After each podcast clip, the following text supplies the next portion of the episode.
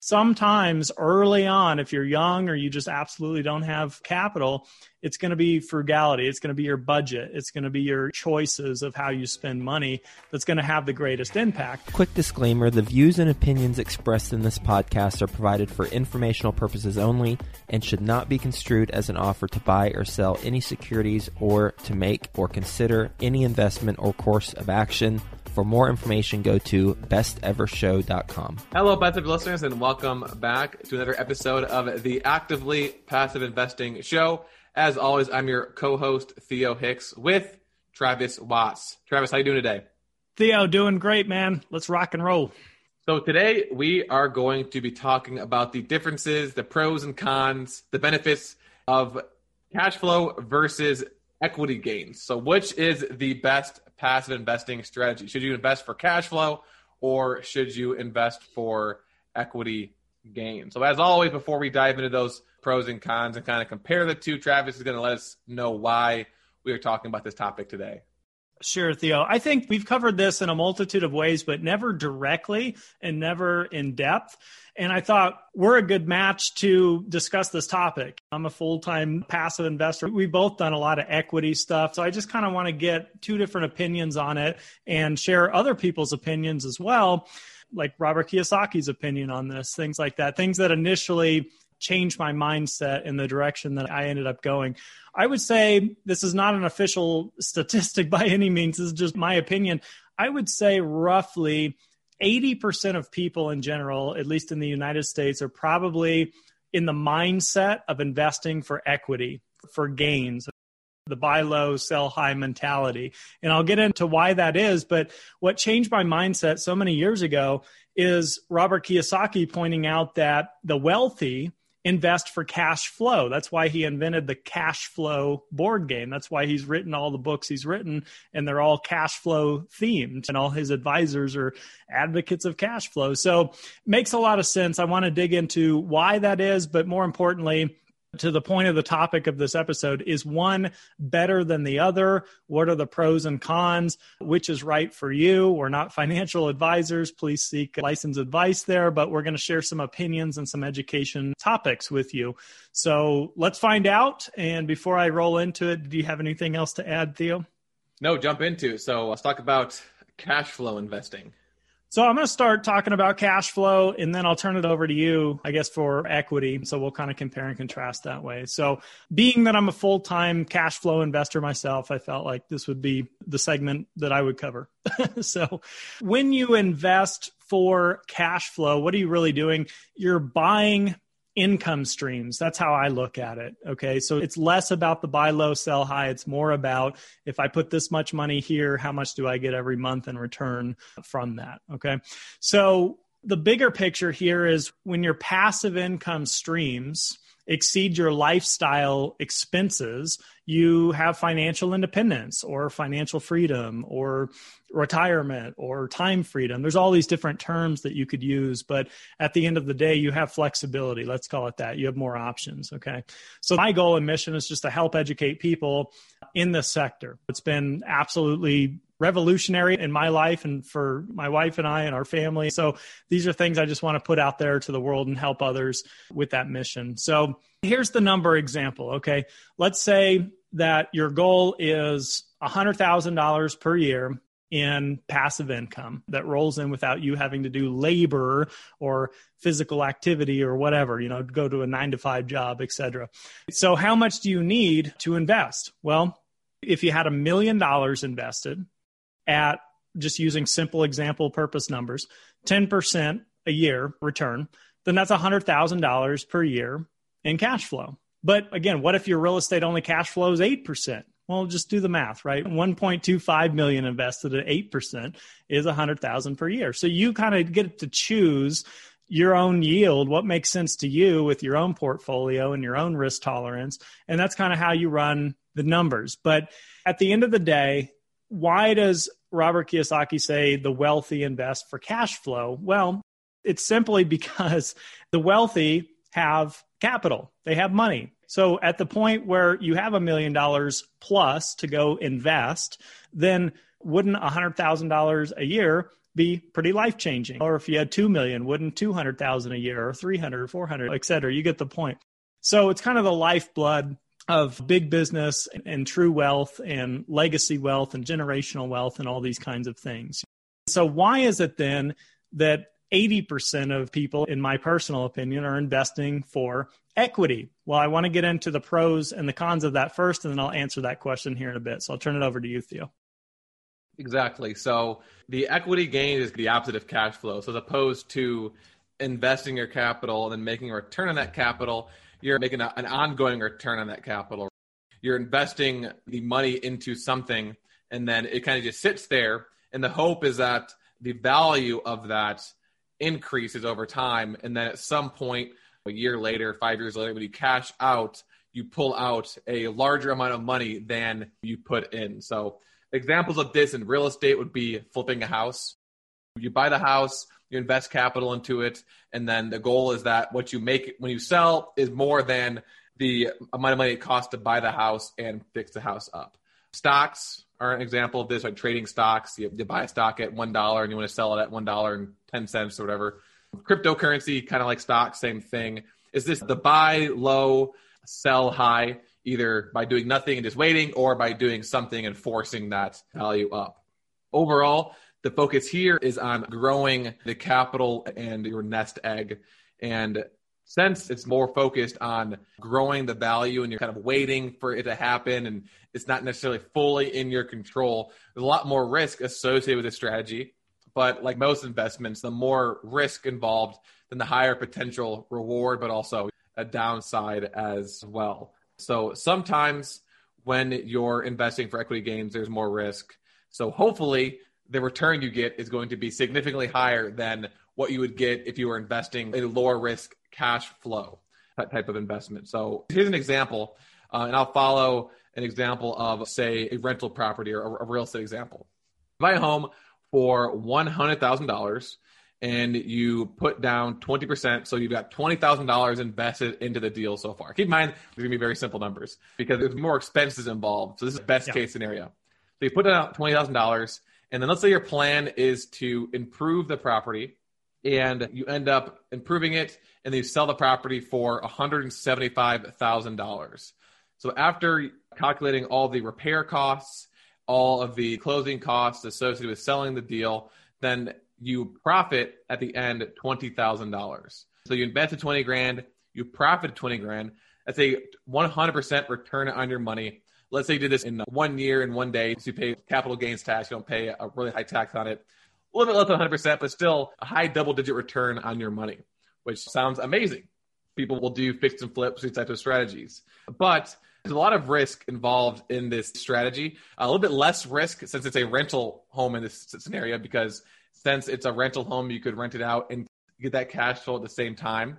But if it was a fix and flip and there was no opportunity to rent it, say this is not an area where people rent and your only chance is to sell it to someone to own, So a lot can happen in a year. The most common horror story you hear from 2008 is people who were fixing and flipping homes. Things were going great until all those homes they had that they're in the process of flipping, maybe they were three to six months into that strategy, and then the market collapsed. And then they were stuck holding all of these properties and they couldn't sell them at the price that they needed to. So when you're investing for equity, as I mentioned before, higher risk, higher reward, also higher downside. So if you aren't able to sell it for that higher number, then you're going to lose money and you're going to make less money than you would have made when you were investing for cash flow. So going back to what Travis said, he, he might go into a little bit more, but what happens if you don't have a million dollars to passively invest? That could be your end goal. So you could have an active business and then you can use that to grow your equity. Hopefully also having some cash flow as well, right? Doing like rental properties of some sort. Grow your equity until you have enough properties where you have either enough properties you can sell them all and have a million dollars, or even better, have enough properties that refinances and cash flow, you have that million dollars or so, and then do both at the same time, right? Depending on what your goals are. But maybe I'm getting ahead of myself, but overall, that's an example of what it means to invest for equity. You're investing capital into something, and then you're either waiting and doing nothing, or you're waiting and doing a little something with the hope of that equity growing so that when you cash out, you get your nest egg back a little bit bigger than last time. We'll get back to the show in just two minutes, but first, some sponsors I'm confident you'll find value in learning more about. One of the hardest tasks to balance while scaling your real estate investing business is accounting. Well, realestateaccounting.co takes care of the numbers for you so you can grow your business and revenue. REA helps property managers and investors save time and money by automating back office, financial, admin, and accounting. Starting is quick and seamless from accounts payable to reconciliations, taxes, and reporting. Go to realestateaccounting.co forward slash best ever to find out how REA clients save on average 30% by leveraging their accounting services versus hiring in house. With CPAs on staff and being owner operators themselves, REA knows the challenges of your growing real estate business. Try it risk free at realestateaccounting.co forward slash best ever and remember to mention the Best Ever podcast sent you to receive up to $1,800 towards onboarding and services. That's realestateaccounting.co forward slash best ever. If you're not sure where to start investing or need help taking the next step, mentorship and coaching is one of the best ways to get going. Think Multifamily is a leading apartment acquisition and education company who provides true one on one coaching to help you invest for your family's future. Their servant leadership approach will guide you to successfully scale your real estate business or assist you to diversify your investments in multifamily. Go to thinkmultifamily.com forward slash coaching to learn how they help working professionals just like you transform their future through partnering and community. In fact, the majority of real estate investors who partner with Think Multifamily get involved in a general partnership within six months. ThinkMultifamily.com forward slash coaching highlights the partnerships joint ventures, and resources all available through the coaching program. Go to thinkmultifamily.com forward slash coaching to learn how to become a member and get involved. I was just recently on YouTube. I was listening to Warren Buffett and Charlie Munger talk at the Berkshire Hathaway meeting. I don't know how many years ago it was or if it was the most recent. I can't remember. But Warren obviously got started very young, very early. I think it was like in the 30s or something. And he was talking about what he was doing through the 40s and 50s in the stock market. And he's saying to the point of, he was doing these kinds of crazy returns back then, not because the market was booming, but there's a lot of possibilities with little amounts of capital. For example, hmm. could I 5x my money overnight with $1? Probably. I could go to a garage sale and buy a coffee mug and then go sell it on eBay for five bucks, right? So I 5x my capital. That's amazing. But that's because I was only using a dollar or $5 or $10. So the point he was making is he was making these 20, 30, 40% annualized returns back then, but it's because he was working with, in most cases, under $1 million of capital. So he had a lot of possibilities and strategies he could implement. Well, now as he sits on billions and billions of dollars, you can't just 5x your money overnight. There's a drastic drop off in the curve of possibilities with that amount of capital. And that's why I think a, a, lot of these wealthy individuals eventually turn to cash flow, as he has done. If anyone's familiar with how he bought Coca Cola stock on Black Monday in the 80s, as it fell apart, that's a dividend paying blue chip stock. He's never sold it. So his cash flow today off his basis of when he bought is 40 or 50% cash flow. It's incredible. So he turned into a cash flow guy, but he wasn't always that way. Neither was Charlie Munger's partner. He used to do real estate stuff as well. Anyway, I digress. That was just a, a thought I had. Second thought I had, I, I rarely share this kind of stuff, but I was raised by two very frugal parents that taught me a lot about shopping the clearance section, using coupons, buying the off brand, etc. And I'm thinking about myself back when if you don't have a lot of capital to get started, sometimes your lifestyle choices make the biggest impact on your portfolio. What I mean is, if you can trim off, and we've done an episode on this mm-hmm. before on frugality among the wealthy or building wealth through frugality. I forget what the topic was, but let's say I could shave off $300 a month out of my budget by not going to as many restaurants or spending frivolously on Starbucks and coffee and things like this. Well, $300 a month is $3,600 by the end of the year. But on the flip side, let's talk about passive investing and cash flow let's say I invested, I don't know, I'm making up numbers, $5,000 at a 10% return, I'm only going to get $500 And probably a lot of that's going to be taxed on top of that.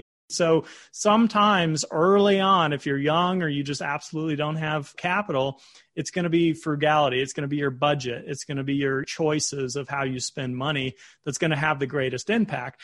As you start making a lot of wealth, all that stuff kind of goes out the window. Why have to use coupons and shop clearance racks when you're a multimillionaire? You certainly don't have to anyway. You might choose to, I think even Warren Buffett does still. He's been known to use some coupons at McDonald's or something like that. I thought that was kind of funny. But anyway, so last thought before I get into the next section. I'm going to answer the question I alluded to earlier why so many people are into the equity investing versus cash flow. Federal Reserve conducts a survey. It's called the Survey of Consumer Finances. And if you look at that data, you'll see that the median, not the average, but the median, that's a more realistic number, household net worth in the United States is around $121,000. That's among all age groups. And if you bump to the highest end of that, meaning the oldest age, which notoriously those are folks that have the most wealth, so say 75 years of age, it only bounces up to 255,000 as far as a household net worth. So again, that's not going to bring a substantial amount of passive income into your life. And therefore, that's my opinion of why so many people are focused instead on buy low and sell high. It's a quicker way to turn over capital in smaller amounts. And if the median household net worth was millions and millions of dollars, well, more people would be into cash flow because it would give you more flexibility over lifestyle, things like that. So, just a few thoughts there on Buffett, frugality, and why folks mostly are into the equity play. But something you said earlier, Theo, which stood out to me, is when I talk to investors, whether they're active or passive, most of them are doing something right now in life actively in hopes of generating enough wealth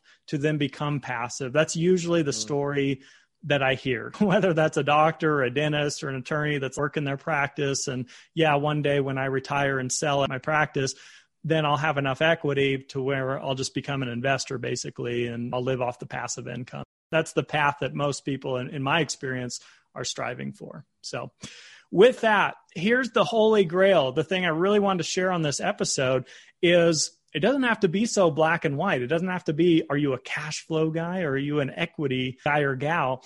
Could you have both?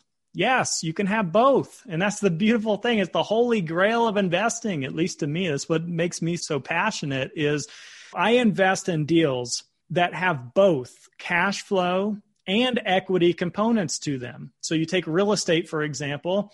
I'm investing in something that's stabilized and occupied where I'm getting monthly income off of that as we go along. And hopefully, I'm not me personally, but the general partnership, let's say, is improving the property in the units and the clubhouse and the branding and the marketing to where the rents are going up. So we're forcing some appreciation there.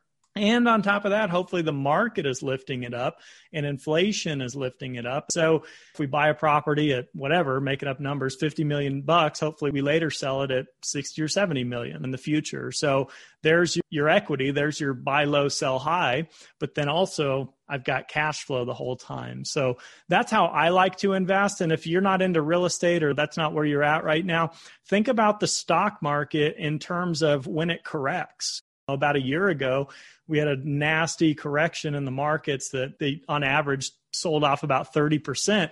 Some of these real estate investment trusts that pay monthly dividends, they fell 40 or 50%. So I was scooping that stuff up a year ago. Not enough, but I was putting in what I could at the time. So you're buying at a depressed price point and then they're still paying out dividends even if they had to cut their dividends a little bit and lessen them well now most of those if not all of them in my portfolio have not only recovered from pre-pandemic levels but they're exceeding those levels and they're bringing their distributions back so i got a nice equity boost there and cash flow throughout the hold period. So that's how I invest. And something I wanted to share is awesome by John Bogle this just blows my mind to think about. I'll maybe say this a couple times.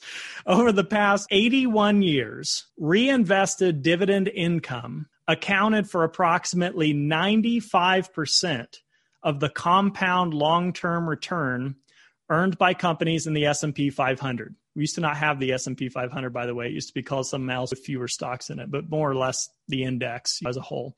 So in other words, reinvestment of dividends accounted for almost all of the stock's long-term gains. This is about cash flow. This is totally about reinvesting, as we've talked about over and over on the show. Reinvest your cash flow. That's how compounding works. That's the wonder of the world, whoever coined that, Einstein or whatnot. That's why Warren Buffett does this kind of stuff. So, again, over the past 81 years, I have to say this again, it's just crazy. Reinvested dividend income accounted for approximately 95% of the compound long-term return earned by companies in the S&P 500. That's just crazy to me. So it's just my opinion that cash flow is king. This is really the focus that we should all be at least striving for one day. If you're not there today because of things we talked about earlier, that's fine. But the goal should be hopefully do a little buy low, sell high stuff and work your highest and best and save, save, save. And then get to a point where you can start generating cash flow. So that's all I got. That was my little passion point. I'll get off my stool. We'll get back to the show, but first, some sponsors I'm confident you'll find value in learning more about. Mark your calendars for the Best Ever Conference, February 24th through 26th, back in person at the Gaylord Rockies Convention Center. Join the experienced community and phenomenal speakers for a weekend of learning the best commercial real estate strategies, building relationships, and quite frankly, having fun. As a bonus, once you purchase your ticket, you are put into a mini mastermind group of eight to start making connections with other commercial real estate investors immediately. Get the lowest prices right now at bec2022.com. That's bec2022.com. I feel like for a lot of these episodes, we get these questions, which strategy is the best? And the answer at the end is always, well, it depends, or both are great, right? But it's true, right? something when you first started talking, you let off with the fact that a lot of the people you speak with are currently working some sort of full time job that's not related to investing at all or real estate at all. And their goal is to eventually create enough wealth or, or save enough money through that so that they can eventually exit that and then become a passive investor. So the whole idea here is that if you want to be a passive investor, you can either take it from the point of I'm going to be active in something and then I'll become a passive investor eventually once I'm done. You can do it while you're a doctor and passive investing your gains, right? There's really a lot of different strategies when it comes to being a passive investor, active investor, investing for cash flow, investing for gains. It kind of really depends on what your goals are. And so for someone who's just starting out and has no money, you're going to have a hard time being a cash flow passive investor. But like that Charlie Munger example you gave, when you do have a little amount of money, like a couple thousand dollars, you can multiply that money a lot easier than you can when you've got millions of dollars. And the best example of this that we talked about in the show before would be house hack. We talked about the frugality, saving 30 bucks a month by not spending your money on certain things. At the end of that year, you'll have $3,600. That's almost enough to get the ball rolling on a house hack by just cutting back your spending for a year. So again, the equity is really good for when you're first starting out and want to get that nest egg rolling. But I think the strategy here is to eventually transition to cash flow. So maybe at the same time and then transition fully to the cash flow. So those are my final thoughts on this topic. Travis, anything else you want to mention before we sign off? Yeah, just always keep in mind, like I pointed out earlier, a million bucks invested at 10% a year is a hundred grand. So you can run your own math. You can disagree with the 10% figure and say, how about 5%? Okay, 2 million bucks at 5%, whatever. But just realize that once you get to these capital levels, is when passive investing can really kick off and take a journey of its own. It's not too enticing. I'm asked all the time if you were to start over from scratch day one again with no money or whatever, would you be a full time passive investor? Probably not. Probably not, because that means that the first money I put out there to the point of that $5,000 example, I'm going to be getting 500 bucks a year or whatever, whatever that breaks down to, 83 bucks a month or something. That's not very exciting. Just to be able to cover your cell phone bill isn't life changing per se. So, no, I would probably go back to equity plays and I would be trying to hit doubles and stuff like that as quick as I could. And then again, frugality and, and whatnot. So there's no right or wrong, good or bad.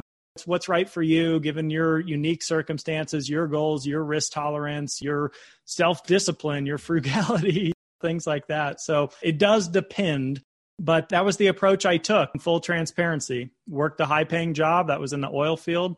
Did a lot of buy low, sell high. Did fix and flips and had some vacation rentals, single family stuff, and side businesses that I would try to run and, and all of this. And I was very frugal to where I built up a nest egg. I sold everything and I took that nest egg and I put it passively to work. But it's because of frugality that I was able to pull that off at an early age if I had had lush lifestyle preferences, you know, if I wanted to spend a million bucks a year, I couldn't have pulled that off. So everybody's different, but hopefully some of that was helpful and encouraging to the listeners on their journey. And I'll quit talking. Perfect. Well, Travis, thank you again for joining us today. I always love hearing about your experiences. You've got a lot to bring to the table here. Best Ever listeners, as always, thank you for listening. Have a best ever day, and we'll talk to you tomorrow. Thanks, Theo. Thanks, everybody.